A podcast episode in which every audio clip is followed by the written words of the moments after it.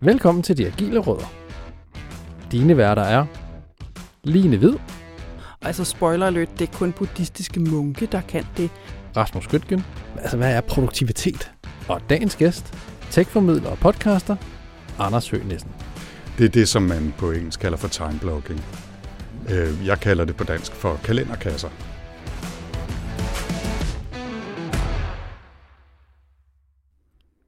Rasmus, vi sidder foran hver vores mikrofon. Ja, vi gør. Jeg tror, vi laver podcast. Yes, we do. Yes, og det er dig, der har inviteret en gæst i studiet. Hvem skal vi Det har jeg. Det har jeg. Og Line, jeg vil gerne starte med at sige undskyld.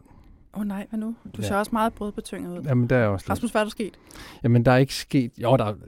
Hmm. Nej, der er ikke sket noget i den forstand. Det er sådan til, kære lytter, når I sidder og lytter til det her, så er der jo sket en masse ting foran. Vi, Line, du og jeg, vi har jo fundet ud af, hvad skal emnet være, hvem skal vi snakke med, og så skiftes vi hver især til at tage og invitere en gæst i studio, Ja, Det er korrekt. som ligesom dækker det emne. Mhm. Og denne gang så er det min tur. Ja. Agile er lidt offentlig, Ja. og jeg har fundet verdens fedeste gæst. Ja.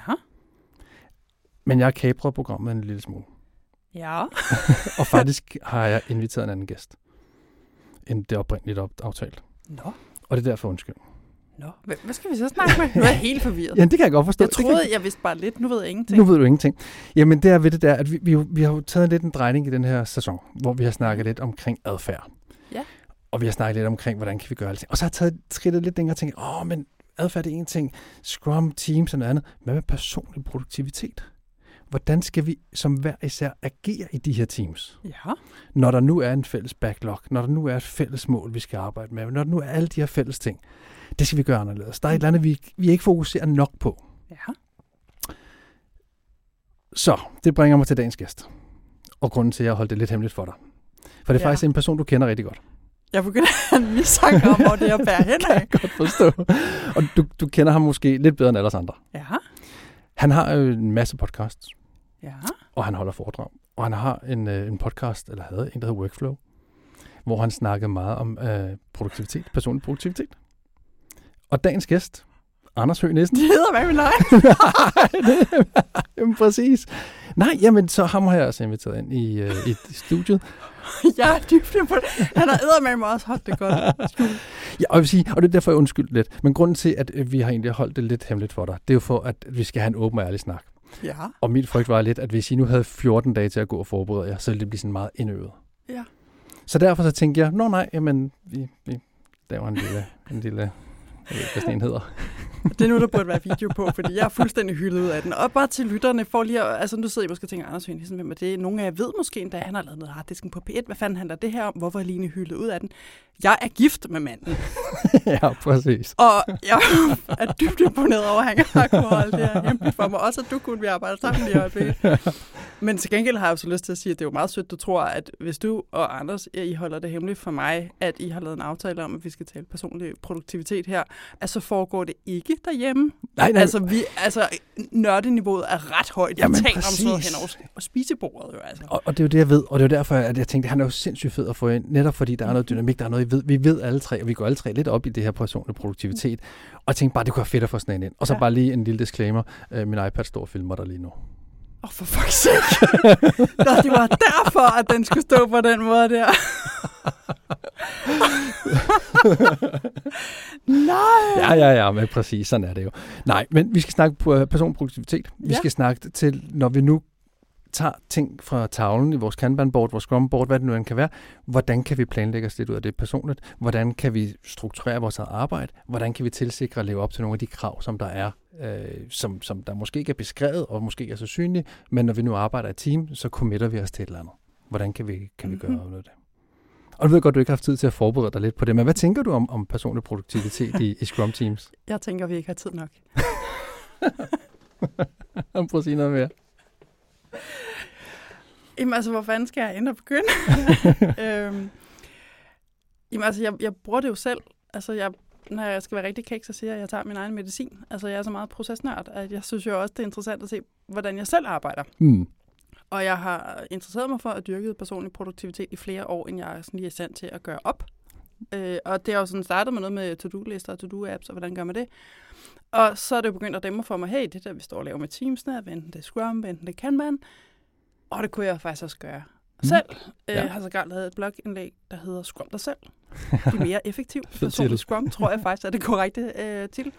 Og øh, spoiler alert, der kommer faktisk snart et blogindlæg om personlig kanban. Ah, fordi men- det er det, jeg kører lige i øjeblikket, og det vidste du ikke. Det vidste jeg nemlig det ikke. Nej, nej, nej, præcis.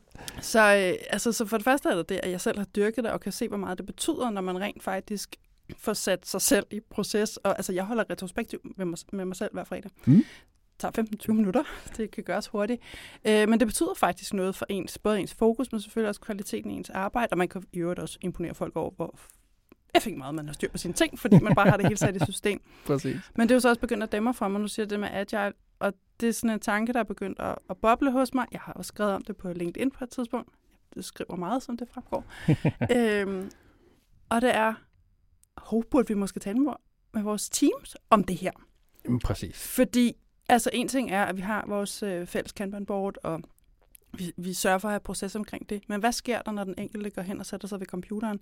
Fordi her, vi har desværre, som oftest i hvert fald, nogle organisationer, hvor det hele bimler og bamler, og teams og øh, mails, og man forventer sig at svare med det samme, og nu skal vi øve til møde, og så har du lige sådan 30 minutter imellem det næste møde, og hvornår skal vi sidde og fokusere? Hvornår skal vi rent faktisk have nogle ting for hånden?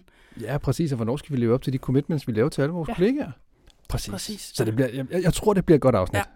Også selvom, at det kom lidt bag på dig, det var Anders, vi skal snakke med. Fuldstændig, og jeg tror, jeg skal både have en alvorlig snak med dig og Anders bagefter. Altså, I vil blive... ja. Ja. Samtidig med, jeg også synes, det er helt vildt fedt. Fedt. Jamen, jeg, men rundt på gulvet. Ja, men det kan jeg godt Men nu har forstå. jeg også fået talt mig varmt. Nu skal vi fandme tale Nu skal vi personlig produktivitet, som var der ingen dag i morgen. Som sagt, du vil gerne ud og hente Anders nu. Nu har du startet mig ærgerligt. Jamen, bare jeg skulle, jeg skulle til at sige, fordi Anders han er klar. Så skulle det jeg ikke... jeg godt, fordi han sagde et eller andet mumlet. Jamen, jeg sidder bare her en halv time sidder ind til histen, henter gæsten, og nu begynder jeg at forstå, hvad det egentlig var, han sagde til mig. Præcis. Så skal jeg ikke løbe ud og hente gæsten. Jo, det må du heller. Fedt. Afsted med dig. Velkommen i studiet, Anders. Tak. Og øh, det er jo lidt specielt, de lige nu sidder stadigvæk og smiler lidt, sådan lidt halvbefippet, jeg ved ikke. Ja, det er godt. Jeg synes, han er sød. ja, det er, det er rigtig heldigt. Ej, ham gider jeg fandme ikke snakke med. Du må finde på en anden. Nej, find på en anden, det gider Ja. vi dropper med optag. Anders, kan du ikke lige fortælle vores lyttere, hvem det egentlig er, du er, og hvad du løber rundt og laver, hvorfor jeg måske synes, det er sjovt at hive dig ind på den her måde?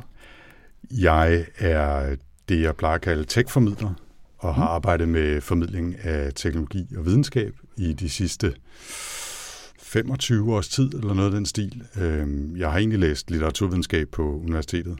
Blev aldrig rigtig færdig med min kandidat, men det behøver vi ikke snakke om. Øhm, Og grunden til, at jeg blev færdig, var, at jeg begyndte at lave radio.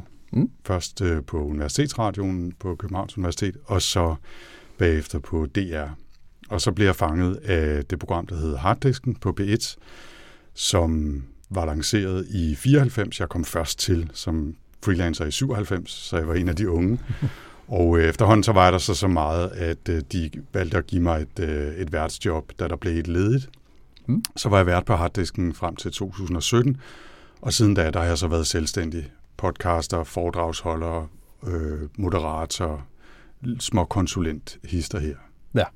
Jeg har Også- også hjulpet en eller anden agil podcast med at komme i luften, har jeg det på Ja, jeg, jeg, havde- jeg, det, det var det, jeg havde puttet under øh, konsulent Ja. ja. overskriften. Ikke? Jeg har været podcast-konsulent Yes, for, for yes. den meget kendte, øh, velrenommerede podcast, De Agile Råd. Ja, jeg har hørt om den. Den er Mm. god. Lige præcis. Det er ja.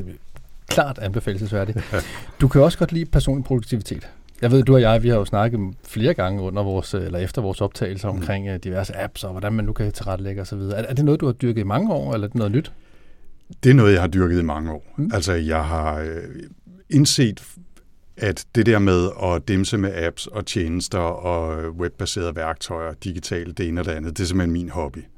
altså, øh, jeg har prøvet sådan ligesom at, at tage guitarspillet frem igen og bygge Lego og alt muligt andet, men at, altså lægge puslespil nærmest. Men det, som jeg synes er sjovest, det er at dimse med apps og digitale værktøjer, især inden for det, man sådan lidt nedladende kalder hashtag productivity, ikke? Altså, men ting, som lover os, at vi på den ene eller den anden måde kan blive bedre, hurtigere, dygtigere til at lave det arbejde, vi laver. Og der findes jo også et hav. Altså, der, der, jeg, jeg ved ikke engang, hvor mange der findes derude. Der findes tusindvis af den slags apps, og der kommer ja. hele tiden nye til. Og hvis ikke der kommer nye til, nå, men så kan man da altid gå tilbage og se på noget, man har prøvet for et år siden, for at se, om du, det nu er blevet bedre, eller altså om ens arbejdsprocesser har ændret sig, så det passer bedre til en gammel løsning og så videre. Ikke? Det, man Ja. kan få teamvis til at gå med det. Jeg siger, bare for at afsløre alt for meget om, hvad der nogle gange foregår i det lille hjem, altså, så er det vel snart helt officielt, at din hobby, det simpelthen er nogle gange sidde og flytte alle opgaver over et nyt værktøj, for lige at se, om de måske fungerede bedre derovre. Og det kan andre så få en hel weekend til at gå med. Ja, og jeg sidder og overvejer lidt, om jeg skal have røde ører over det, eller om jeg bare skal erkende, at, at, det, at det er min hobby. Altså, øh, og jeg synes, det er hyggeligt. Og på den måde får man også ryddet op i sine opgaver. Ikke? Når man- man flytter dem fra det ene værktøj til det andet, så, Så man smider man altid 20 procent ud. Ikke? Og så altså, er det måske også en, en god ting. Og så er vi nødt at snakke over aftensmad, så det er så fint. Ja, eller når vi er på ferie, fordi jeg, jeg kan huske, at vi for oh, ja. ja. ikke så forfærdeligt længe siden var i Lund en weekend, hvor jeg endte med at sidde og bruge fire timer på at flytte ting fra det ene til det andet på hotelværelset. Ikke? Ja. Altså, jeg, jeg elsker det også. Jeg kan også godt, jeg har også installeret diverse apps. Og det, jeg egentlig lærer mig om mig selv hver gang, det er, at jeg arbejder på en anden måde. Altså, jeg, jeg kan ikke helt finde ud af, hvordan jeg arbejder bedst. Og nogle gange, så bliver den proces, jeg har, og den måde, jeg arbejder på, ødelagt lidt af at skifte app. Men omvendt, så lærer jeg nogle nye ting. Jamen, det er jo præcis det, jeg synes er det sjove ved det. Ikke? Altså, man hele tiden lærer noget om, hvordan man arbejder, og nogle apps, hvad kan man sige, fordrer jo, at man tænker sit workflow på en anden måde, end man er vant til, og nogle gange kan det faktisk være en hjælp til, at man gør noget mere effektivt, eller smartere, eller sjovere. Andre gange så opdager man, okay, det var så ikke sådan, mit hoved fungerede. Nå, men så må jeg flytte hele lortet tilbage igen, ikke? Ja. og starte forfra. Præcis. Og så findes der et hav af podcast og alt muligt. Det tænker jeg, det kommer helt sikkert tilbage til omkring Mm. produktivitet og så videre. Grunden til, at jeg synes, det kunne være rigtig fedt at snakke personlig produktivitet, det er jo, vi, når vi snakker det agile, og vi snakker øh, Scrum, Kanban og alle de her ting, så snakker vi meget omkring teams. Hvordan får vi teams til at øh, performe? Hvordan får vi dem til at committe til et sprintmål? Hvad skal vi lave over de næste 14 dage? Hvad er det flow? Hvad er det for en cycle time? Alle de her fancy ord, som vi nu har på teamniveau, det er meget sjældent, at vi går ned og snakker på individniveau. Hvordan skal vi så håndtere alt det her som, som person? Altså når vi nu arbejder i et team, som committer sig til noget, hvad skal jeg så gøre? Og det er det, jeg tænkte, at, at vi kunne øh, måske få en meget fed snak om. Ja, så kan det jo være, at jeg kan få lov til at stille jer nogle spørgsmål om, om det arbejde arbejde på den her måde, men i Teams. Mm. Fordi det er jo ikke sådan, at jeg arbejder fuldstændig isoleret fra mine omgivelser. Jeg har masser af partnere eller folk, jeg har øh, samarbejder med som, som kunder, eller, eller folk, jeg leverer til, eller får leveret fra osv. Og, og noget af det, som er udfordringen, er jo, at for det første, at man så skal forholde sig til x antal forskellige systemer, og det er ikke altid, at det fungerer særlig godt med den måde, jeg arbejder på. Og for det andet, hvis jeg så finder noget, som jeg synes er sjovt, og får overtalt nogen til at hoppe med på den vogn, så synes de ikke nødvendigvis, det er lige så sjovt, som jeg gør efter seks måneder, og skifte til noget helt andet. Ikke? Ja. Så derfor har jeg ligesom indset den om, det er nok bare mig, der kører det, og så er der nogle enkelte værktøjer, jeg holder fast i, sammen med det ene projekt eller det andet projekt. Ikke? Jeg ved ikke, om det er en oplysning eller information, der kan bruges til noget, men jeg har faktisk lidt det samme dilemma, altså fordi jeg sidder jo så, altså blandt andet som Scrum Master for et team, og de er jo så gerne i Jira, Azure DevOps, et eller andet. Problemet er bare, at jeg har stadig mit eget system. Nogle gange får jeg faktisk nogle opgaver i teamet. Så har jeg en opgave på deres board. Så bliver jeg simpelthen nødt til at lave sådan en skyggeopgave ind på mit eget board. Og det føles jo åndssvagt, fordi jeg ligesom, det bliver sådan en dobbeltbogholderi. Men det er faktisk enormt svært. Ja. Så der er Mhm. måske nogen et eller andet sted, der burde udtænke, hvordan pokker man bedre kan køre tingene sammen. Ja, det vil nogle gange være smart. Ikke? Altså ligesom man i gamle dage, undskyld, ligesom i gamle dage havde et øh, værktøj, der hed, hed det Jabber, som, øh, nej, det var ikke det, det hed, Nå, men et chatværktøj, som kunne håndtere forskellige protokoller, ARM og øh, forskellige andre messenger-protokoller, som ligesom gjorde, at man kunne chatte med alle, ligesom man kan sende e-mails mellem for forskellige e-mail-tjenester. Ikke? Sådan burde der nogle gange Mm. være en, en tjeneste, der kunne oversætte fra Todoist til Things til Outlook til øh, Asana til hvad det nu er. Ikke? Ja, det ville være rart, hvis de samlede det. Men, men det tænker jeg, det er et helt andet program, fordi jeg vil gerne have samlet Ja. yeah. alle mulige andre ting i en fælles app, fordi hold nu kæft, man har, undskyld, man har mange kommunikationsværktøjer og måder at snakke Ja. på, og hvad hedder sådan noget, input til sig selv, ikke? Men Ja. det der med opgavehåndtering, det er jo det er en forretningsidé. Så hvis der sidder nogen derude, så kører I bare med den. Vi skal have 10 procent. Mindst 15, lad os sige det, ikke? fordi det er nemmere at fordele, nu vi er tre herinde med, God pointe, med god pointe. Ikke? Og hvis vi prøver at kigge på, set sådan fra et teams synspunkt, der har vi jo vi, noget, der hedder Azure DevOps og Jira og alle sådan nogle ting, hvor vi har teamets backlog, og vi har alle de her opgaver, som vi planlægger for et team. Men hvad er den bedste proces som, som individ at trække en opgave ned derfra, og så committe sig til den? Kan, kan man komme med sådan et eller andet, hvor man siger, at det her, det er simpelthen det er vejen at gøre det på? Altså hvis du spørger mig, Rasmus, så er den metode, jeg virkelig er blevet glad for de sidste par år, som jeg anbefaler til hvem som helst, der gider at høre på det, det er det, som man på engelsk kalder for time blocking. Mm. Øh, Jeg kalder det på dansk for kalenderkasser. Kalenderkasser. Ja, det synes jeg er sådan et, et dejligt udtryk. Ikke?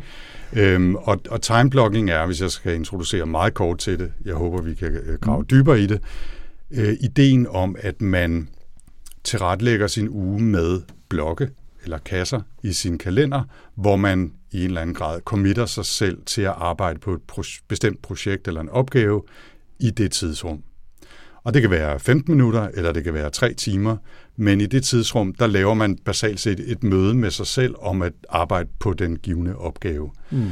Og kunsten består så i at tilrettelægge sit arbejde ud over ugen, så man altså laver nærmest en slags Tetris ud af sin kalender, men sådan at man kan se, at alle de opgaver, man skal løse, dem har man tid til at løse, og de er lagt ind i kalenderen, så man når at løse dem inden den pågældende deadline, eller man skal give den videre, eller hvad det nu kan være. Ikke? Ja.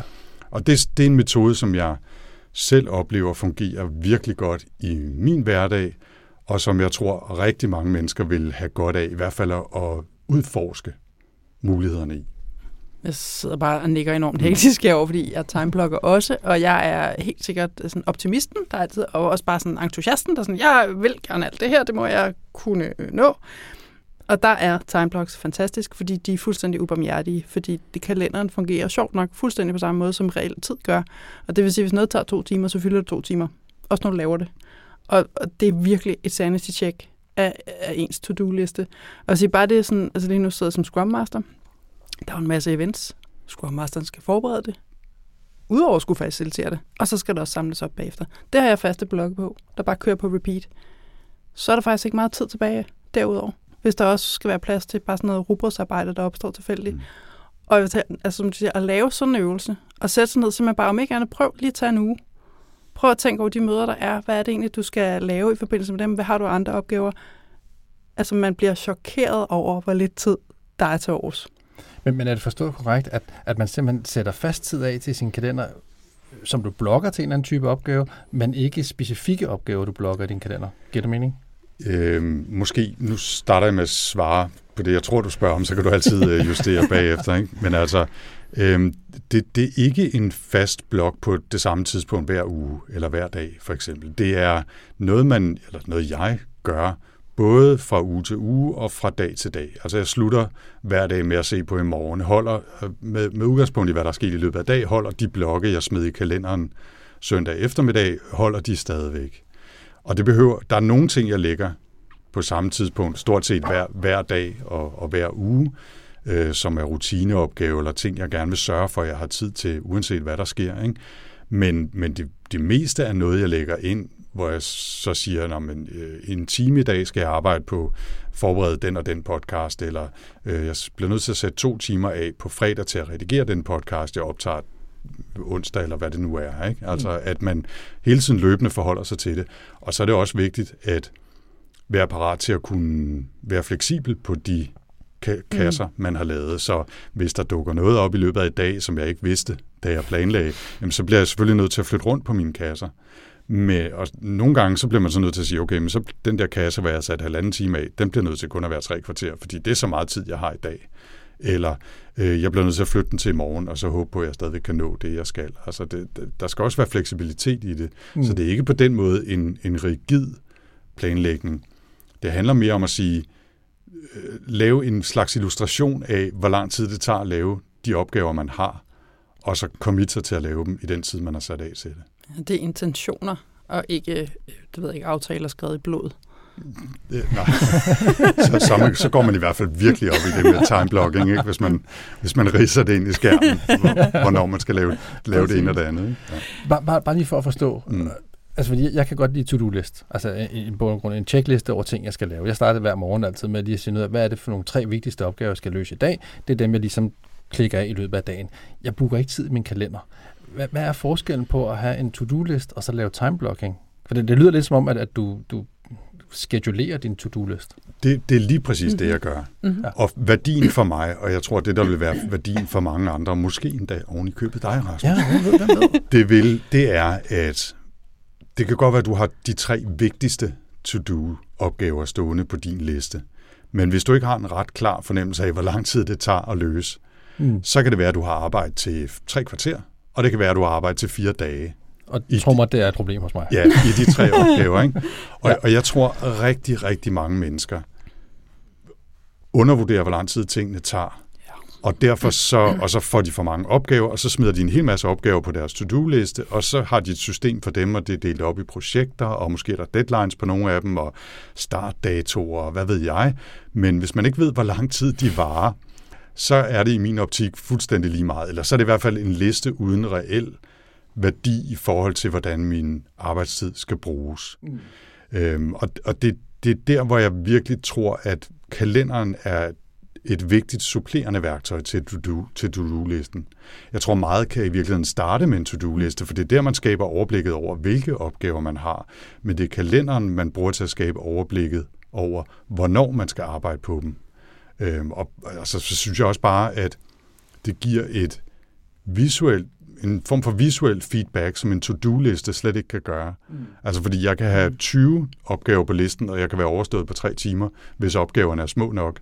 Men det kan også være nok til fire måneders arbejde, hvis ja. opgaverne er store nok. Ikke? Ja. Så, så, men det der med at, at kigge på sin kalender, ikke? nu prøver jeg lige at åbne min kalender bare her, for, for det, det er virkelig god radio, ikke? det er at åbne, åbne sin kalender Det er bare for at vise dig, Rasmus, sådan her ser min uge ud i, i denne her uge, ikke? og i sidste uge. Og du kan se, det, det er stort, altså al arbejdstid stort set er fyldt op med farvede blokke. Ja. Men det gør, at jeg kan, har et rimelig godt visuelt overblik over, hvornår har jeg egentlig ledet tid til at lave noget andet, hvis mm. der dukker en ny mm. opgave op, eller hvornår skal jeg arbejde med redigering, hvornår skal jeg arbejde med research, hvornår skal jeg arbejde med 10 små opgaver, som jeg alle sammen ved tager kun 5 minutter, men så bunker jeg dem sammen og klarer i løbet af den næste time. Ikke? Ja.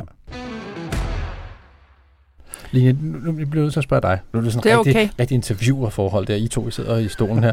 Nej, det, det, er mere fordi, jeg tænker, at du, du sidder også og nikker til timeblocking, mm-hmm. og du siger, at du, du bruger det også med respekt for det, du sidder og laver, Anders, og den måde, du arbejder på. Jamen forstå mig ret, så sidder vi jo tit, vi sidder tit ude hos store virksomheder, ja. hvor at det at booke møder i andre folks kalendere, vi kan gå ind og se, hvornår folk har tid, hvornår mm-hmm. de ikke har tid, og så finde et ledigt tidsrum. Vi er måske 12 mennesker, der skal mødes, og det kan blive et helvede at sidde og finde de der halve time, hvor vi kan mødes og snakke. Hvis alle har timeblokket deres kalender, så er der jo ikke noget ledig tid, eller hvordan? Det kommer også an på, hvordan man gør det. Altså, jeg har, altså nu kører mine timeblocks, kører min Google-kalender. Øhm, men jeg har stadig oprettet separate øh, kalendere, og det kan man faktisk også gøre for eksempel i Outlook. Så man kan jo godt lave en kalender, der hedder timeblocking, som man ikke deler med nogen. Og det siger så er det kun dig, der kan se den. Hmm. Øhm, altså, og det er simpelthen det, jeg gør. Altså, så jeg har mine øh, møder inde, øh, selvfølgelig importerer jeg ind, og så laver jeg de der blogs med øh, forberedt det der møde, som er på det der møde, og, og så kommer der en opgave, der er ikke sådan noget repeat, om, så laver jeg, altså ligesom andre, så laver jeg, den her, den, jeg skal bruge to timer på at forberede den her præsentation, okay, den lægger jeg der, fordi der kan jeg se, der er et hul til det, super. Det kan godt være, at man bliver rykket senere. Ja. Men det ligger altså i min timeblock-kalender. Det vil sige, at det er kun mig, der kan se dem. Fordelen for mig er jo så, at når man så netop sidder i sådan en organisation, og lige pludselig bliver indkaldt til tre møder på samme dag, og folk tænker, at vi lægger om der lige røven på hinanden, og gerne helt frem til klokken 4, fordi oh yes. hvad skal vi dog ellers lave, end gå til møder hele tiden? Så kan jeg jo se i min kalender, at øh, det er meget sødt, at I gerne vil booke mig til alt det der, men jeg kan maks gå til et af dem, fordi jeg har faktisk også alt muligt andet. Og så er det, jeg høfligt vender tilbage og siger, kan vi finde en anden dag? Fordi jeg har simpelthen ikke mere tid. Og det jeg så nogle gange gør, når jeg kan se, at det virkelig brænder, ikke? så blokker jeg simpelthen hele min dag ud i min officielle kalender og bare skriver høfligt, helst ikke flere møder i dag, tak. Mm. Og det er fordi, jeg bare ved, jamen hvis jeg ikke har den her tid, der er uden af møderne, altså så jeg når ikke det, jeg skal, og jeg kollapser af stress. Altså. Men, men jeg synes, det giver sindssygt god mening, netop fordi, at vi i Teams tit har udviklere, forretningsfolk og alle mulige andre, som bliver hævet og flået i alle mulige retninger, og de får jo aldrig lavet noget reelt værdi. Undskyld, jeg der sidder derude, men, men, men det, er jo, det er jo mange gange, at der møder, møder, møder, møder, møder. Mm. Og hvad kommer der ud af møder? Oh, det er sgu sjældent, det er noget, der virkelig er produktivt, ikke? Specielt hvis man ikke sørger for, at, som du også sagde før, lige sætte tid af til at forberede sig og til at samle op på møderne. Altså, det, det er jo sådan en underkendt øh, aspekt af det der med møder, det er, at de skal forberede sig, der skal samles op på dem, ellers så har de ret lille blivende værdi. Ikke? Ja. Og det er altså også noget, der skal sættes tid af til. Det er ikke noget, man kan gøre på de 0 sekunder, der er mellem en møde, der slutter klokken 14 og et, der starter klokken 14. Altså, man skal helst have minimum en kvarter til at samle op, hente kaffe og gå på toilettet, inden det næste møde starter, som minimum, og måske ovenikøbet øh, hvad det, øh, transportere sig fra det ene lokale til det andet. Det, det er sjældent noget, der bliver taget hensyn til, og det mm. illustrerer ja. jo bare, hvor, hvor crazy det er. Ja. Ikke? Ja. Øh, når, når man giver andre mennesker lov til at bestemme over ens kalender. Øh, så jeg vil sige, selvfølgelig kan man ikke, hvis man arbejder i en organisation, hvor man jævnligt skal holde møder, og også bliver nødt til at, at være parat til at holde nye møder, som man ikke vidste skulle holdes, da man øh, planlagde sin dag osv., så, videre, så bliver man jo nødt til at have plads i sin kalender. Man bliver også nødt til at være fleksibel. Men jeg tror også, det er vigtigt at sige, måske øh, to gange tre timer om ugen, der har jeg bare booket en timeblock, som er booket, som om ja. det var et møde, hvor jeg ikke kan være et andet sted, fordi jeg kan, være, jeg kan ikke være to steder samtidig, hverken fysisk eller mentalt. Nej. Øhm, og, og det tror jeg er en, en, en gensidig kontrakt, man indgår med hinanden i et team eller på en arbejdsplads om, at der er faktisk tidspunkter, måske endda dage, hvor vi ikke booker hinanden til møde, mm. fordi der skal man have fuld øh, hvad hedder det, øh, ret til at bestemme over, hvordan man bruger sin tid. Ikke? Jeg øh, blev inspireret af en af de virksomheder, jeg var på opgave i, som i hvert fald prøvede at indføre en mødefri fredag. Jeg ved ikke helt, hvordan det gik for at være helt ærlig, men der var i hvert fald færre møder om fredagen. Jeg var vild med tanken, så den prøver jeg nu at overholde, og jeg er gået så langt, som at jeg simpelthen har blokket min fredag ud fra klokken 1 og frem. Mm. Altså, og, og det er også med tanke på, igen, jamen, der skal samles op, hvis det måske er mig, der af en eller anden grund ender med at samle op altså det kan jeg jo ikke nå, hvis mødet slutter klokken tre. Altså jeg vil også gerne have min weekend. Altså. Ja, og så plus jeg tænker, at system 2 er fuldstændig overbooket og overloadet, når vi når til fredag eftermiddag. ja. øh, ideen om, at, at vi starter og slutter øh, sprints på en mand, der slutter på en fredag, og så slutter vi af med et retrospekt til fredag eftermiddag, hvor alle bare har kørt en hel uge. Det er, det er en helt anden snak, men, men der er man altså bare bumpet. Det vil også sige, hvem der end har taget den beslutning, er ikke en Scrum Master. Fordi det der, det ødelægger bare hver anden weekend for den stakkels Scrum Master. Og ja, jeg taler af erfaring. Jeg synes også, der er noget værdi i det. Øhm, sådan, hvad kan man sige, retrospektivt. Det ved jeg jo, I går meget op Oh yes. Ja, oh yes. det er agil, ikke? Men altså, hvis man, hvis man både planlægger og bagefter justerer sine kalenderkasser, alt efter hvad man rent faktisk har arbejdet på, og hvor længe man har arbejdet på det, uanset om det var mere eller mindre, end man regnede med, så kan det jo også være et værktøj, der kan hjælpe en fremadrettet til at sige, okay, nu har jeg tre uger i træk brugt tre timer i stedet for to timer på at redigere den her podcast. Så kan du være, at jeg skulle sætte tre timer af i en kalenderkasse næste gang, fordi mm. sandsynligheden er, at det kommer til at tage lige så lang tid næste gang. Ikke? Sådan bliver man gradvist bedre til at planlægge sin tid, hvis man bruger det som et registreringsværktøj også. Ikke? Ja. Og det kræver selvfølgelig noget disciplin, og det kræver en indsats, men altså, jeg tror jo, at øh, der er værdi i det på den lidt længere bane også. Altså, altså jeg har som et konkret eksempel på det der. Altså, jeg har netop per erfaring, øh, altså når jeg skal forberede et retrospektiv, det tager en time, så tager det en time at holde det, og det tager en time for mig at samle op, og den holder stort set hver gang. Så sådan nogle faste blokke har jeg. Det kan jeg jo lige så godt, fordi jeg skal jo finde den tid på et eller andet tidspunkt. Mm. Helt sikkert. Anders, når, når du sidder og får alle de her opgaver ind, du, du laver masser af podcaster, projekter og alle mulige ting for alle mulige mennesker, hvordan prioriterer du imellem dem? Altså jeg tænker, som, som, som person, som hiver en masse opgaver ned, øh, hvordan vi så end får dem, der skal også kunne prioriteres. Skal jeg gå til det møde? Skal jeg lave den opgave? Skal jeg skrive det referat? Skal jeg lave det forberedelse? Hvordan planlægger man en uge sådan allerbedst?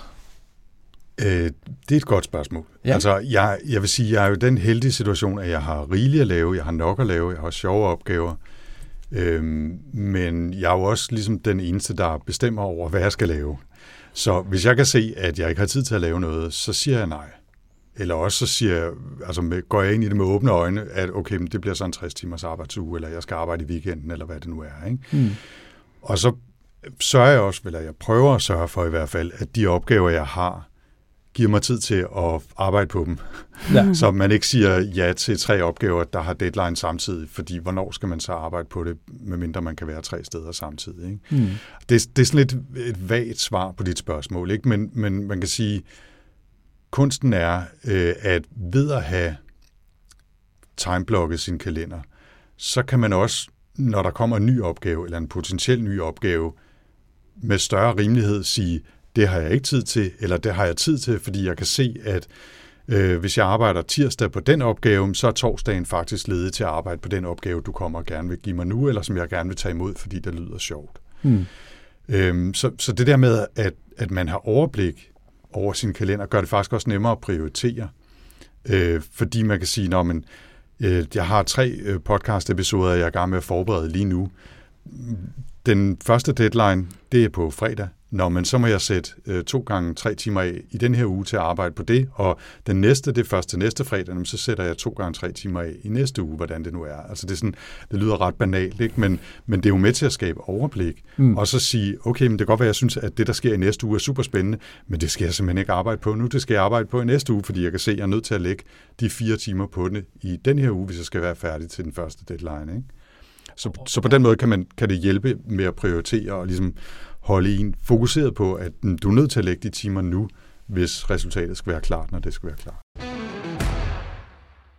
Jeg synes, det lyder mega spændende, men jeg kan alligevel ikke være med at tænke på, at jeg er også en meget lystbetonet person, både med aftensmad og med, hvad jeg skal lave i dag og hvordan. Og jeg kan godt blive, blive hvad hedder sådan noget, forstyrret af, at der kommer en spændende opgave ind. Altså, jeg sidder og har sat tid af, og jeg skal løse den her opgave, det er mega vigtigt, og så kommer den her mega fede spændende, det her mega fede møde, spændende møde, eller hvad det nu end kan være, som jeg bare ikke kan lade være med at mm. deltage i. Hvordan skal man holde sig selv fokuseret? Hvordan skal man commit sig til de her timeblocks, uden at det igen bliver for meget administration? Fordi nu får jeg en ny opgave ind, som skal ligge her. Nå, så flytter jeg bare den der over til på fredag, og så kan jeg tage den der over til på tirsdag, og så har jeg alligevel tid til alle de fede opgaver. Mm. Altså, jeg, jeg vil jo sige, at du er nødt til at gøre det, hvis du også vil kunne holde fri. Altså, så er du nødt til at planlægge din tid på en eller anden måde. Ikke? Mm. Og nogen siger, okay, men så har jeg bare løs bagkant. Og hvis jeg tager den fede opgave nu og koncentrerer mig om det, så bliver jeg bare ved med at arbejde på det andet, som har deadline i morgen, indtil jeg går i seng, eller øh, lad være med at gå i seng, eller hvad det nu er. Ikke? Altså, det er jo også en måde at forholde sig til det på. Jeg tror bare, at det har mere værdi at holde sig selv op på, hvor meget tid man egentlig har på en dag. Og jeg vil sige, altså jeg har også flyttet rundt på mange kasser lige præcis i dag, fordi det faktisk har været sådan lidt en fragmenteret dag med mange forskellige opgaver, og så er der kommet nogle nye ind undervejs, så, og jeg blev færdig med, noget, færdig med noget, før jeg regnede med, med noget andet tog lidt længere tid, så har jeg faktisk brugt lidt tid på at flytte rundt på de der kasser og forsøge at skabe overblik. Og ja, det går der jo så lidt administrationstid, ikke? men altså, måske sammenlagt har jeg brugt 12 minutter på det i dag, så det er jo ikke fordi, det koster kolossale mængder af energi, vel? Men øhm, det, det gør jo faktisk, at man kan vælge at sige, okay, men den sjove opgave, der kommer ind nu, jamen så sætter jeg en time af til at arbejde på den nu, fordi jeg kan se, at jeg kan stadigvæk nå det andet, jeg skal, inden øh, jeg lige pludselig skal i studiet hos de agile rødder, eller hvad det nu er. Ikke? øhm, og og så, så der er forhåbentlig indbygget en fleksibilitet i dagene, der gør, at man har mulighed for at flytte rundt på nogle kasser. Og hvis den fleksibilitet ikke er der en dag, jamen så er disciplinen jo, og øvelsen og, og rutinen, der kommer med at køre det her timeblocking, det er jo at sige, Nå, så kan jeg ikke det, Nå. eller så må jeg flytte det her fra i dag til i morgen, hvis jeg absolut vil følge min mavefornemmelse og gerne arbejde på det her nu. Ikke? Nå. Jeg vil sige, altså nøgleordet der er jo fleksibilitet. Altså, og det er jo lige for at sige, du sagde det helt rigtigt, Rasmus, så rykker vi rundt på tingene. Og det vil jeg faktisk sige, det er det benspænd, man skal lave for sig selv. Øhm, det er, kommer der noget ind, du har mega meget lyst til at kaste over, det er okay. Du skal lige bruge fem minutter på at booke din dag om. Og jeg vil sige, at alle mine dage bliver booket op mindst en gang i løbet af dagen, fordi der sker ting. altså, og nogle gange er jeg så heldig, at jeg brugte ikke så meget tid på den her opgave, som jeg troede, af, så har jeg lidt ekstra tid, hvad skal jeg så lave? Måske skal jeg bare kaffe, men altså, det kommer an på, hvor lang tid man har. Eller det der, der kommer noget uventet, som man skal også skal putte ind. Altså sådan noget mm. skal man også helst have gjort plads til allerede. Ikke? Mm. Men jeg siger, altså you're doing it wrong, hvis man laver sin plan for dagen og aldrig rører ved den. Du skal ind og justere den fordi der sker ting. Og så lyder det også som om, at I, nu siger I, fordi det lyder som om, at I to I er kæmpe fan af det, men, men som om, at I sætter, altså I, når I laver jeres timeblocking, at I sørger for, at der er, er luft imellem blokkene. Yeah. At, at det ikke er fra blok til blok. Altså, jeg, jeg, jeg kan tænke på rigtig mange teams med rigtig passionerede udviklere og systemforretningsfolk og hvad der ellers ligger derude, som rigtig gerne vil det bedste for deres kunder, for deres forretning, og så kan de lige pludselig høre noget herover der er interessant, og herover der er noget interessant. Mm. Og hvis de så har booket deres kalender fra 10 til 11 skal det, fra 11 til 12 skal det, så er der ikke plads til hverken at blive bedre viden, eller få den information, man har brug for til sin opgave, eller hvad det nu kan være. Mm. Nej, jeg, jeg, jeg tror, jeg kom til at kalde det Tetris før. Mm. Og, det, og det har jeg også kaldt det nogle gange, men det, det er i stigende grad gået op for mig, at det faktisk er et forkert billede at bruge, fordi Tetris handler jo lige præcis om at få klodserne til at ligge helt op ad hinanden, så der ikke er nogen åbne, tomme felter, øh, og så får man sin linje, og så mm. falder den ned, og så fortsætter spillet. Ikke? Og jeg synes lige præcis ikke, det er Tetris. Altså, det er i virkeligheden et puslespil med masser af luft mellem brikkerne. Mm jeg ved ikke, om den metafor holder, men, men altså et dårligt lagt dårligt puslespil. dårligt puslespil, ikke? Puslespil, men, der ikke hænger sammen. Men ideen er, at ja, men når man planlægger sin uge og lægger de her blokke ind, så skal man for det første helst ikke have det sådan, at alle 40 timer øh, eller fem dage om ugen er blokket fuldstændig ud. Og for det andet, så skal der være luft mellem blokkene. Eller også skal man som minimum have lagt blokke ind, der hedder diverse småopgaver, eller svar på mails, eller øh, læse artikler i det her øh, feed, som er vigtigt for min, øh, min udvikling som programmør, eller designer, eller Scrum Master, eller hvad det nu er. Ikke? Mm. Altså, at man er nødt til at erkende, at intet bare øh, tager præcis den tid, der er sat af til det øh, på et møde eller noget af den stil. Ikke? Så det der med buffertid, øh, overgangstid, øh, ekstra tid til løse opgaver, det er en del af det at planlægge sin uge, at man lægger dem ind. Jeg gør det sådan, at jeg har fast hver dag en aftale. Jeg, for det første har jeg aftalt med mig selv, at jeg spiser frokost en halv time. Der er også mange mennesker, der bare glemmer hver eneste godt dag, at de altså skal have noget i skruten, og derfor bare ikke planlægger at have frokost, eller så arbejder de foran øh, spisebordet, hvad hedder det, skrivebordet, eller de lader være med at spise. Ikke? Ja.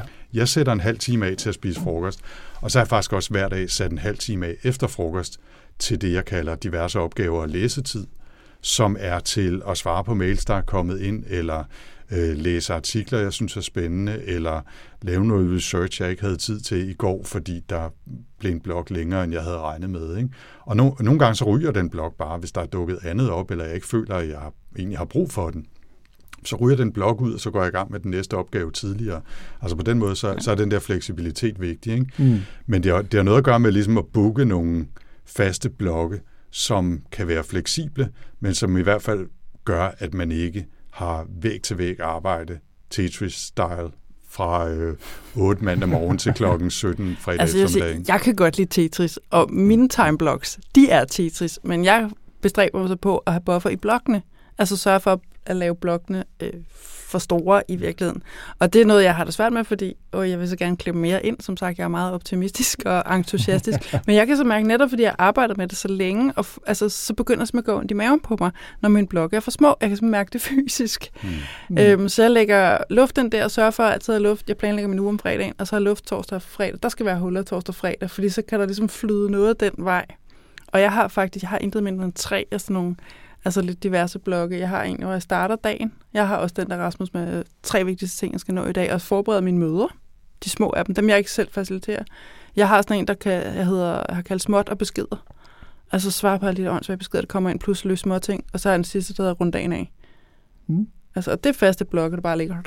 Mm. Og de fylder til sammen, altså jeg tror, to mm. timer eller sådan noget. Ja. Jeg vil også anbefale, at man, altså afhængig af hvilket kalenderværktøj man bruger, har en kalender, der hedder timeblocks ja. eller kalenderkasser, eller hvad man nu vil øh, kalde det, sådan at man også visuelt kan se nemt, hvad der er sat af til noget, som er at arbejde på en opgave. Så har mødekalenderen en anden farve, og måske har man så en privat kalender, som har en tredje farve, eller en fælles kalender, som har en fjerde farve, eller altså ting, som, så det bliver tydeligt også, hvad der er muligt at flytte rundt på, mm. når man kigger ned over sin kalender. For møder kan man ikke nødvendigvis bare flytte, uden at skulle koordinere med en masse. Men en kalenderkasse, der hedder arbejde på de agile rødder, øh, research, den kan jo godt flyttes rundt i princippet, så længe det er inden øh, den deadline, man har aftalt. Jeg skulle lige til at sige, at vi bliver forhåbentlig prioriteret. ja, præcis. Der findes jo ligesom i den agile verden masser af rammeværktøjer inden for det her personlig produktivitet. Altså i Agile har vi Scrum, Kanban osv. I den agile verden, eller undskyld, i produktivitetsverden har vi Getting Things Done. Mm. Og en af de ting, som David Allen snakker om, det er omkring uh, de her kontekst. Uh, hvad for et energiniveau har jeg? Hvor er jeg henne af? Hvad, hvilken situation befinder jeg mig i? Er det noget, I bruger i timeblocking? Er, er I inden sådan, jeg, jeg forestiller jeg mig, du kan jo være på ordene i munden på jer, men er det, det er noget, der, der tager lang tid at oparbejde. Hvornår skal man planlægge hvad? Hvad for nogle timeboxer passer ind i mit døgnrytme, eller hvad det nu end kan være. Ja. Altså, det er noget, som jeg har været opmærksom på, det der med kontekst og energiniveau og sådan noget. Det er ikke noget, jeg bruger voldsomt meget tid på, men dog alligevel gør jeg det, at jeg ved for eksempel, jeg synes, det er super sjovt at redigere podcast. Altså, øhm, og det, det er noget, som jeg godt kan gøre, også selvom jeg i virkeligheden er brændt lidt af. Altså, så kan jeg ryge ind i det der med at sidde og redigere noget. Det er sådan lidt håndværksagtigt, øh, næsten kunstnerisk nogle gange, tænker jeg jo selv. Ikke? Men altså, i hvert fald, man bruger øh, hjernen på en anden måde, når man sidder og arbejder med at redigere noget mm. lyd, end man gør, når man skal interviewe nogen, eller researche, eller planlægge, og, og så videre. Og, og det betyder, at jeg kan godt lægge det typisk lidt ud på eftermiddagen, hvor jeg normalt ikke ellers ville have særlig meget energi til at arbejde, så kan jeg sagtens arbejde koncentreret to timer på at redigere noget. Så hvis jeg har nogenlunde frihed til at lægge en redigerings timeblock kalenderkasse, hvor jeg har lyst til det, så gør jeg det fra klokken 14 til 16 en dag, i stedet for klokken 9 til 11, fordi mm. der har jeg høj energi og kan arbejde på noget andet, som kræver mere fokus. Ikke? Så ja. på den måde gør jeg det alligevel lidt, men ikke med alle opgaver. Altså det har mere noget at gøre, eller min første prioritet er at finde tid til nogenlunde at fylde kalenderen ud med så lang tid, som de enkelte øh, kasser nu skal vare, og så i anden omgang at prøve at lægge dem der, hvor jeg måske har mere overskud mm. til at løse nogle hårde opgaver osv. Ikke? Jeg vil gerne dyrke det noget mere. Altså nu indrømmer jeg blank, jeg har faktisk aldrig gået så meget ind i getting things done, så jeg vil ikke engang kunne redegøre fuldstændig for, hvad det handler om.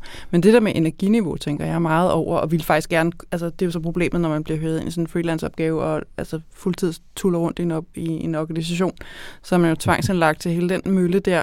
Men jeg prøver virkelig ikke at have nogen altså møder, helst ikke før kl. 11, Øh, hvis jeg virkelig kunne bestemme, så var det først efter frokost, fordi jeg simpelthen bare har mest energi at fokusere bedst om, om formiddagen. Jeg vil også allerhelst bare sidde derhjemme, hvor jeg bliver forstyrret. Øh, det kan man heller ikke altid slippe afsted med. Øh, og så i virkeligheden, altså hvis jeg virkelig kunne bestemme, så var der jo ikke så mange møder, måske lige før frokost, og måske også lidt senere, og så gik jeg i virkeligheden en tur, eller cyklede en tur lige efter frokost, for lige at få lidt ryst hoved og få lidt frisk luft, og fordi så kan jeg igen. Mm. Så jeg tænker faktisk rigtig meget til det der med energiniveau, men jeg synes ofte, man støder hovedet mod en organisation, som kører i det der, som en anden øh, guru, Cal Newport, har kaldt øh, Hyperactive Hive Mind, som, altså, hvor organisationer, der bare kører sådan hektisk ud af indbakkerne og chatkanalerne, og møde, møde, møde, møde, møde, og hvor det bare sådan, der er aldrig nogen, der stopper op og sætter sig ned og prøver at fokusere og løse ting. Og, ja. og det kan man, altså, den kan man godt blive suget ind i, fordi hvis hele organisationen bare pulserer på den der måde fra klokken 9 til klokken 5, så kan det være svært at sige, jamen, øh, jeg fokuserer altså lige nu i de næste par timer, fordi det er det, jeg har behov for. Altså. Jeg, jeg har fundet ud af, for at vende lidt tilbage til det med, mm-hmm. med energiniveau, at jeg fungerer sindssygt godt, hvis jeg skal sådan system 2 tænke om morgenen fra 9 til 11, og så igen fra 3 til 4. Okay. Og det, med mindre selvfølgelig, at det hele dagen har været fyldt op med møder, men hjernen den var fuldstændig krøllet, og jeg slet ikke kan mere. Men jeg tror, det er måske, fordi jeg godt lide at arbejde under pres. Jeg godt lide at have en, en hård deadline. Det er faktisk der, jeg synes, jeg er mest produktiv. Mm. Og det der med den hårde deadline, jamen det, er, det lyder lidt mærkeligt, men jeg går altså hjem klokken 4. Jeg, jeg gider ikke at have de der 40 uger, 50 ugers øh, eller timers uge ja. af arbejde. Så, så min deadline der, jeg, jeg skal gå klokken 4. Ja. Så, så jeg er meget effektiv der, synes jeg selv. Ja. Så det synes jeg også er en, en fin måde at arbejde på, og i virkeligheden kan man sige, hvis man, hvis man virkelig arbejder godt under den form for deadlines-pres, så er kalenderkasser en måde at, at give ja, sig præcis. selv det på mm-hmm. løbende, ikke er nødvendigvis synes, at man skal sidde og arbejde super stresset, øh, lidt stakåndet hele tiden, altså fem gange om dagen, vel? Men det kan jo være en måde at sige på, at den her kasse, den slutter klokken 15.45, fordi der går den næste gang. Så bliver jeg nødt til at skynde mig at lave det, jeg skal nu, og så er man måske fokuseret på en måde, der gør, at man ikke lige tjekker alle the socials og, øh, og så videre. Ikke? Ja, og holder en ordentlig pause frem for netop at tjekke mails og alt muligt. Og der er også, jeg synes, der er en vigtig pointe der. Det er hårdt at arbejde i kalenderkasser. Altså, det er det. Øh, fordelen er, at man når for det meste mere på kortere tid. Det kan så måske være et problem for os, der er teamlønnet, Rasmus. øh, så skal vi selvfølgelig bare sætte prisen op, ikke? fordi vi er så skide effektive. Ikke? Men, men jeg synes også, det, det er værd at tage med, at det er hårdt. Altså, man er ballet. Mm. Altså, hvis, hvis jeg har altså en arbejdsdag på 6-7 timer, så er jeg altså træt. Fordi jeg har bare kørt på, altså prøver, jeg prøver stadig at lære at holde ordentligt gode pauser. Det hjælper lidt på det, men altså, det er svært, fordi jeg vil så gerne videre til det næste. Øh, men det er hårdt, fordi man så også virkelig leverer, fordi man er så koncentreret. Mm. Og det er så også derfor, man skal gå hjem klokken 4 og holde fri, ikke? Ja, jamen, lige præcis. Man skal passe på sig selv. En af de ting, som, som blev ved med at dukke op i mit hoved, som jeg har lidt svært ved og måske at finde det helt rigtige sådan, beskrivelse for, altså hvad er produktivitet? Altså, for, mm. det, det, jeg, jeg tænker, der er, der er mange, der sidder derude og tænker, øh, det ved jeg i hvert fald også, mine børn gør i skolen, at de skal være så effektive og produktivitet, øh, og det skal være højt øh, karaktersnit, og det skal virkelig være, og jeg tænker lidt, det er det samme, der sker på arbejdsmarkedet. Det gælder om at levere så mange opgaver ud som muligt, ja. og vi skal bare spytte møder og opgaver, og hvad ved jeg, afsted. Det skal bare gå så hurtigt som muligt, som uh, twice the work and half the time, og uh, uh, er produktivitet et spørgsmål om at levere så meget som muligt? Øh, nej. Nej. Det, ja. det, det, det er det meget korte svar på. Hell no. Det er i hvert fald ikke min definition af produktivitet. Og, øh, og som med så meget andet, så er der ligesom en kollektiv forestilling om, hvad noget er, og hvis den ikke matcher ens egen, så kan man godt blive frustreret. Og jeg synes ikke, min egen idé om, hvad hashtag productivity eller produktivitet er, matcher særlig godt det, som det bliver udstillet til at være derude, eller så mange opfatter det som netop det, du siger, at jeg kan arbejde øh, meget mere effektivt og nå dobbelt så meget på den halve tid og fire timers arbejdsuge, eller alternativt, jeg når, når dobbelt så meget, tjener dobbelt så mange penge på de 40 timer, eller 50 timer, eller 60 timer, jeg arbejder. Uden at have defineret det særligt klart for mig selv, så tror jeg i den her kontekst, det vil sige, at produktivitet for mig er, at jeg har tid til at lave de opgaver, jeg gerne vil, på den tid, jeg har, og i en kvalitet, som tilfredsstiller mig selv og selvfølgelig også øh, mine kunder eller de mennesker, jeg arbejder sammen med. Mm. Altså det er produktivitet for mig. Altså det er derfor, jeg synes, det er sjovt at udforske de her værktøjer. Det er for at sige, kan jeg gøre det her, så jeg i mit eget tempo mm, altså alligevel når mere, eller har bedre overblik, eller er mindre stresset, fordi jeg er bange for, at der er noget, jeg har glemt, eller føler jeg faktisk, at det her værktøj giver mig mulighed for at levere en højere kvalitet, på den samme tid, eller måske den samme kvalitet på kortere tid, uden at det nødvendigvis skal være målet i sig selv, at det sker på kortere tid. Mm. Altså, det skal være sådan, at jeg føler, at min tid bliver udnyttet i en bæredygtig balance med min energi og mine kunder og min kvalitet. Ikke? Ja. Jeg sidder bare og så nikker helt vildt herover. Altså, jeg er sikker på, at vi godt kan finde nogen derude, som siger, at det handler bare om, ligesom bare cranking widgets, som det åbenbart hedder på amerikansk, bare handler om bare sådan at høvle ting ud af. Men altså, for mig er det virkelig også den, for det første at være sikker på, at jeg arbejder på det, der er vigtigst, øh, og ikke bare på tilfældige ting, der er dukket op i min indbakke i dag. Og netop det der have, altså at have både tiden, men også ro og fokus til at gøre det ordentligt. Mm. Rent faktisk at kunne, kunne levere ordentlig kvalitet. Og så selvfølgelig kunne holde fri om aftenen. Altså, at man når netop det vigtigste i en ordentlig kvalitet, så man kan lukke dagen ned og holde fri og lave noget andet. Og jeg bliver endnu en gang nødt til at lave et lille plug for, for Cal Newport. Han øh, prøver at introducere begrebet slow productivity. Simpelthen med fokus på netop ikke bare igen at høvle ting der ud af, men at sørge for, at man afsætter tid til netop via nogle kasser i kalenderen, siger, okay, og nogle gange er det måske bare, at jeg har bruger en time en gang om ugen, på det her projekt, der er vigtigt for mig. Og så kan det godt være, at det føles som om, man når absolut ingen vejen de første to uger. Men hvis du gør det hver uge i et halvt år, og du rent faktisk har tid og fokus den time, du sætter i, så kommer du faktisk ret langt. Mm. Det er slow productivity. Og det synes jeg er mega fedt. Mm. Han har en bog på vej, jeg glæder mig til. jeg, jeg er helt vild med, med, med ordet fokus. Mm-hmm. Altså, fordi for mig er, er produktivitet også, at man kan fokusere på det, ja. lidt som I begge to siger, at man kan fokusere på det, som man nu engang har sat sig for at lave. Altså det vigtigste lige nu, det vil jeg gerne kunne fokusere på. Ja. Øh, ligesom jeg forventer, at en kirurg sidder og, og, og opererer i mig, og ikke skynder sig, fordi han skal nå... Tjekker Facebook. Ja, præcis, eller skal for, nå 40 operationer den dag, eller hvad det nu man vil, bare bagger igennem med patienter, så vil jeg da gerne have, at han eller hun er, er dybt fokuseret på mig lige her nu. Og det er lidt det, jeg måske sådan prøver at arbejde mig frem til at sige, det må være et spørgsmål om fokus. Ja, det, jeg tror, det er det, det, er det rigtige vigtige her. Ikke? Jeg tror også, det er noget, som vi i en eller anden grad har mistet lidt kontrollen over. Nu generaliserer jeg groft og, og, og så ligesom taler om det store kollektiv, ikke? men det er jo rigtig svært for mange mennesker, inklusive mig selv, at være i det, vi laver. Altså at være nærværende i det, vi laver. Hvad enten det er at løse en opgave, have en samtale, spise med familien, eller læse, eller øh, dimse på Instagram, eller hvad man nu har lyst til. Det er jo også, kan man sige, noget, man har valgt at gøre forhåbentlig, og derfor skal man være til stede i det, så man mm. ikke bare sidder og sapper formålsløst frem, med, frem og tilbage mellem 10 forskellige ting. Jeg har aldrig nogensinde gjort. Nej, det er jeg heller aldrig selvfølgelig, men jeg har hørt, at det er noget, som er et udbredt problem. Ikke? Men, men pointen her er, at jeg tror, at vi jo kan træne os selv til igen at blive bedre til at fokusere. Øh, og det kan også godt være private ting. Jeg siger ikke nødvendigvis, at vi skal øh, kalenderkasse, timeblokke hele vores private liv også. men jeg tror godt, at vi kan blive bedre til at sige, når men de næste 10, 15, 20, 45 minutter, der læser jeg, eller ser et afsnit af en serie på Netflix, eller spiser med familien.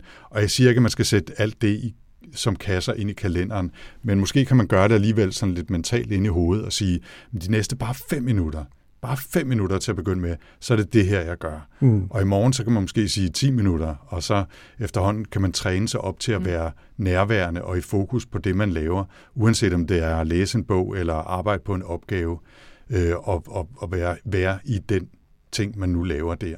Mm. Og jeg, jeg tror simpelthen, at det er en disciplin, der er vigtig, og som vi måske har mistet det grebet lidt om, men sagtens kan, kan arbejde os tilbage i og kunne, altså kollektivt. Ja. Og det er så her, jeg har lyst til også lige at trække hippie-kortet og sige, det er jo så også her, det kan være rigtig gavnligt at meditere. Mm. Øh, og det behøver ikke at være noget med at sidde på en pude og sige mantraer og have røgelsespinde. Altså det handler simpelthen faktisk netop om at træne fokus, eller det er i hvert fald sådan basic, som kunne være at rette fokus mod åndedrættet og den gode gamle. Man kan jo også mod lyde, der i lokalet, eller hvad man nu finder på. Og faktisk også, når man laver noget. Altså netop, altså det kan i virkeligheden godt være en meditativ øh, oplevelse, at man siger, nu læser jeg fuldt fokuseret i den her bog de næste fem minutter. Det er faktisk også meditation, og her taler jeg lige så meget til mig selv. Jeg har mediteret rigtig, rigtig mange år, og jeg har været alt for god til netop at holde det på puden. Eller når jeg måske gjorde et eller andet, hvor jeg besluttede for, at nu mediterer jeg. Og lige i øjeblikket går jeg og øver mig rigtig på at prøve at tage den, det der nærvær, som jeg ved, jeg kan, når jeg sidder på puden, få det med ind i hverdagen. Og nogle gange også bare på at drikke en kop kaffe. altså, og det er helt vildt, hvad det kan. Og det er jo, altså, det svarer jo lidt til, at man går ned i øh, træningscenteret og løfter nogle tunge ting, så bliver man generelt bedre til at løfte tunge ting. Så hvis du træner dig selv i flere gange om dagen, måske nogle gange netop bare i fem minutter til at fokusere fuldstændig på noget, så bliver du bedre til at fokusere. Wow! It works. Og jeg tror, en pointe i den her sammenhæng er også, at i hvert fald i starten, men i virkeligheden i, i meget lang tid, når man mediterer, så er det ikke, fordi man bare kan sidde 30 minutter og være fuldstændig i send og ikke tænke på noget som helst andet end sit åndedrag. Tankerne øh, flyver rundt og fiser rundt, og man fokuserer på 10 forskellige ting, og man bliver distraheret, og pludselig så har man siddet på puden eller, øh, og, og tænkt på noget helt andet i 10 minutter. Ikke? Men så guider man ligesom sig selv øh, blidt og nænsomt tilbage til det, man egentlig var i gang med, hvad enten det var at læse en bog, eller drikke en kop kaffe, eller sidde på puden og være fokuseret på sit åndedræt. Og den der med ligesom at sige, okay, nu fik jeg lyst til at tjekke LinkedIn, men det gør jeg ikke. Mm. Og hvis jeg kom til at tjekke LinkedIn, fordi jeg havde glemt, hvad jeg egentlig var i gang med, så hopper jeg til bare tilbage og, og går i gang med at arbejde med det, jeg var i gang med at arbejde på, uden at skælde mig selv ud. Men og så lige så stille, så lærer man forhåbentlig at blive bedre til at være i det, man laver. Ikke? Det er en meget, mm. meget god pointe, at bare for god ordens skyld sige, for det var også noget, jeg kæmpede med i starten. Jeg troede nemlig også, at jeg skulle altså, have ro i hovedet. Og altså, spoiler alert, det er kun buddhistiske munke, der kan det. Altså, fordi vores hjerne er lavet til at være sådan lidt, altså bare gå, altså der er jo det, der hedder default uh, mode, jo, default mode network, hvor vores hjerne, sådan, altså, når den ikke har noget beskæftigelse med, så begynder den bare sådan random at kaste tanker op i luften. Det er det, den er designet til, og det er det, der sker, når man forsøger at meditere. Så, så man fejler ikke, når det sker. Det når man opdager det, og som du siger, så bare uden at dømme, observere bare. Så når jeg bare siger, nå, nu skal det igen. Nå, nu vender vi lige tilbage til det, vi kom til. Og det er det, der er øvelsen. Det er lige præcis det, der er øvelsen. Så det er faktisk super godt, når man opdager ens tanker og andre. Fordi så er man i gang med at øve sig. Fordi man har opdaget det. Jeg havde faktisk lyst til at trække den tilbage på de agile teams. Ja, Fordi lige til det. Bare... oh, ja. Hvor lang tid har det, vi har lavet podcast? Ja, det ved jeg snart heller ikke. Fordi det er jo så lige præcis, altså igen, altså det spørgsmål, som jeg tror nok, du indledt med, Rasmus. Altså, hvad, burde vi egentlig ikke også i hvert fald interessere os for, hvad der sker nede hos den enkelte? Og det vil sige jo, fordi apropos det der hyperactive hive mind, altså så har vi holdt vores stand, og vi er alle sammen enige om det, det her, vi fokuserer på i dag hver især, og vi har det her sprintmål, vi skal nå, og ej, vi har, ej, hvad har vi fokus? Og så går folk ned til deres computer og logger på, og bliver bare sådan lagt ned af sådan en mailbakke og et chatforum, og i øvrigt skal de til en hel masse møder. Altså, hvad er det, vi laver? Og det er ikke, fordi jeg synes virkelig ikke, vi skal derhen, hvor vi sidder og dikterer, og nu skal alle lave øh, kasser. Øh, men vi burde tale om, hvordan vi arbejder. Line, du sagde i starten, at du også laver personlig retrospektiv. Ja da. Det bliver vi nødt til at høre noget om. Er, er, er, det, er det en ting? Ja, eller for mig er det, jeg ved ikke, om det er, du får det til at lyde som om, det er sådan en ting ude i verden. Det er en ting inde i Lines hoved og i Lines to-do-liste. Øh, ugens forbedring, ja. Ja, fortæl mig mere. Hvad, hvad, hvad gør du? altså det, jeg, der allerførst gør, det er faktisk lige at lave en hurtig status, der hedder, hvad fanden har jeg lavet i løbet af ugen? Altså, jeg gør det om fredagen. Der kan man godt have glemt, hvad pokker man lavede mandags. Og det kan jeg jo så nemt gøre, fordi jeg har Asana som to-do-liste, så jeg kan simpelthen bare en hurtig søgning, har en fast søgning, kan jeg se, hvad jeg har lavet. Og så har jeg jo også de her kasser inde i min kalender, der kan jeg se også, hvad jeg har lavet. Mm. Øhm, og det er egentlig bare for lige at ryste hovedet og netop minde mig selv om, hvad pokker jeg har lavet. Og så har jeg tre spørgsmål, jeg så derefter svarer på, når jeg ligesom har fået mindet mig selv om, hvad hulen jeg fik brugt ugen på. Og det første spørgsmål er, hvad jeg lykkedes godt med. Hvad synes jeg, jeg havde succes med? Og hvorfor var det det? Prøver mm. jeg også at svare på. Og jeg skriver det simpelthen ned, men det er sådan, jeg, jeg tænker ved at skrive. øhm, næste spørgsmål er selvfølgelig, om der er noget, der udfordrer mig? Og så hvorfor udfordrer det mig? Og hvordan kunne jeg eventuelt have løst det bedre? Og så hvis jeg løste det, hvad var det så, jeg gjorde? Og, og begge de spørgsmål er selvfølgelig for lige at prikke til mig selv. Altså det der med, okay, hvad har jeg, hvad har jeg sgu egentlig meget godt styr på efterhånden? Hvor er jeg god, hvor er jeg stærk? Hvad skal jeg huske at holde fast i? Og så selvfølgelig også at kigge kritisk på mig selv, fordi vi kan jo alle sammen blive bedre, og vi mm. laver alle sammen bummer i løbet af en uge. Altså, og så lige få reflekteret over det, og netop kigget fremad i, hvordan kunne jeg så håndtere det bedre? Og det sidste spørgsmål, det er, hvordan kan jeg arbejde smartere? Og det er så der, hvor procesnørden her rigtig får lov til at skære ud, og så laver jeg simpelthen små eksperimenter, mm. øh, hvor jeg beslutter mig for, øh, et eller andet jeg gør, øh, noget af det, jeg faktisk gjorde, det var at få lavet en, en større rund A, rundagen A-bogt øh, blok i min kalender, og lavet sådan en helt to-do for, hvad, hvad er det egentlig, jeg skal gøre for at få samlet ordentligt op og ordentligt tid. Og det er så sådan noget, så prøver jeg at beskrive, hvad er det, jeg vil gøre, og så laver jeg en forventning om, hvad jeg får ud af det. Mm.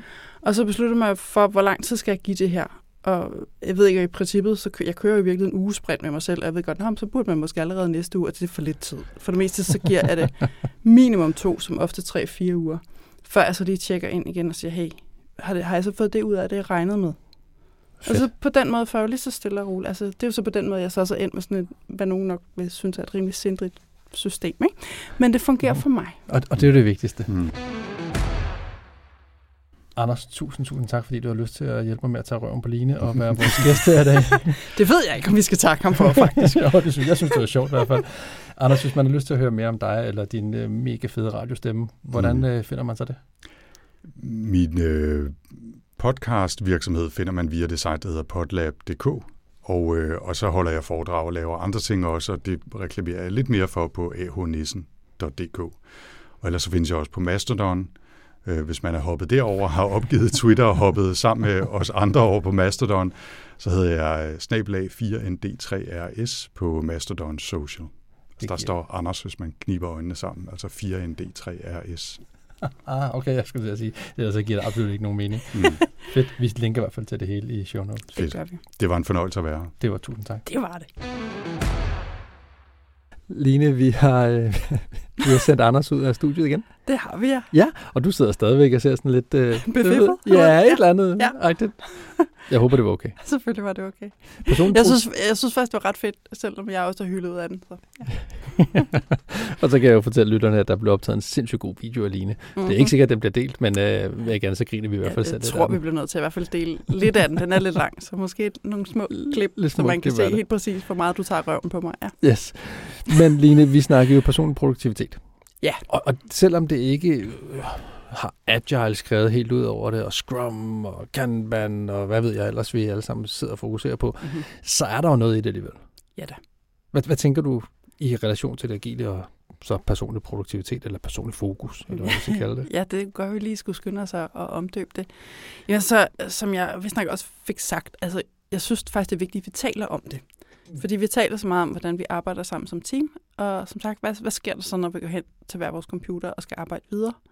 Så bliver vi ramt af noget, der tit øh, forhindrer det fokus, som for eksempel altså et, et Kanban-board med VIP limits for eksempel, det lægger jo op til, at vi fokuserer, at vi laver én ting ad gangen. Ja. Det er så lige indtil vi åbner vores indbakke. Ikke? ja. Og det, jeg synes jo virkelig også, fordi mennesker er forskellige. Mm. Og vi skal aldrig nogensinde derhen, hvor vi sidder og prøver at diktere, hvordan den enkelte arbejder. Altså, det er sgu rigeligt, at vi har vores scrum-processer, eller hvad vi nu arbejder med og bestemmer der. Men vi bliver simpelthen nødt til at begynde at tale om, hvordan vi arbejder. Mm.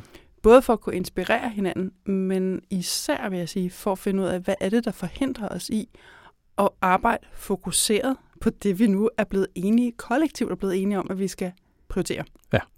Og, altså, og hvad er det så, der forhindrer os i det? Fordi så er der noget der tit i organisationen, vi skal ud og arbejde med, ikke? Jo, lige præcis. Og jeg synes, det er et overset øh, kapitel eller emne. Meget. Øh, ja, og, og jeg er også selv dårlig i godsøjne til at glemme det, altså til at hjælpe den enkelte med at blive mere produktiv, fordi det er ikke noget, vi snakker rigtig Nej, om i Danmark. Præcis. Altså, det er jo kæmpestort i USA ja. med personlig produktivitet, ja. og vi fik også nævnt et par forfattere, der har skrevet en masse gode ja. bøger om, omkring alt det her.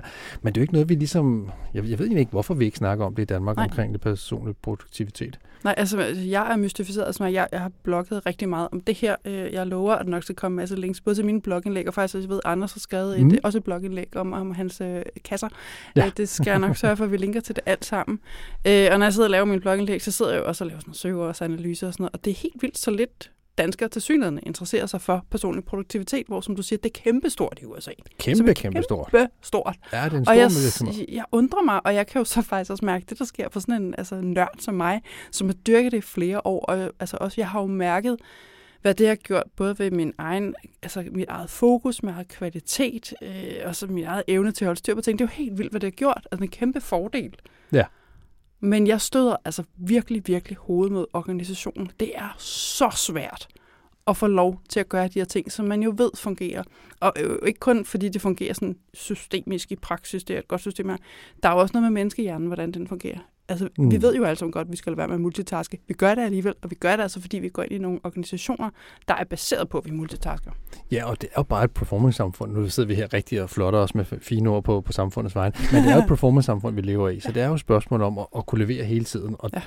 jeg oplever også, når jeg er ude, øh, både hos kunder og, og snakker med andre folk, det der med at bare sætte sig, læne sig lidt tilbage i stolen og sidde og fundere, eller nu snakker vi om at meditere, men fjerne fokus fra sin opgave, og Ja. hvad det nu end kan. Det er jo ikke noget, man ser.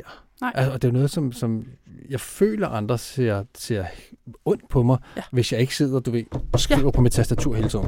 Jeg er så meget med dig. Og det, det eneste tidspunkt, jeg misunder ryger på, det er, når de kan gå ud og holde sig en ordentlig pause. Fordi du har fuldstændig ret. Altså, hvordan i alverden? Altså, også, så vi er jo så, vi er freelance-konsulenter, ikke? Og vi får at vide, Mm. hvor dyre vi er. Det er vi også. Der er nogen, der er dyre, vil jeg lige sige. Men altså, ja, vi koster mange penge.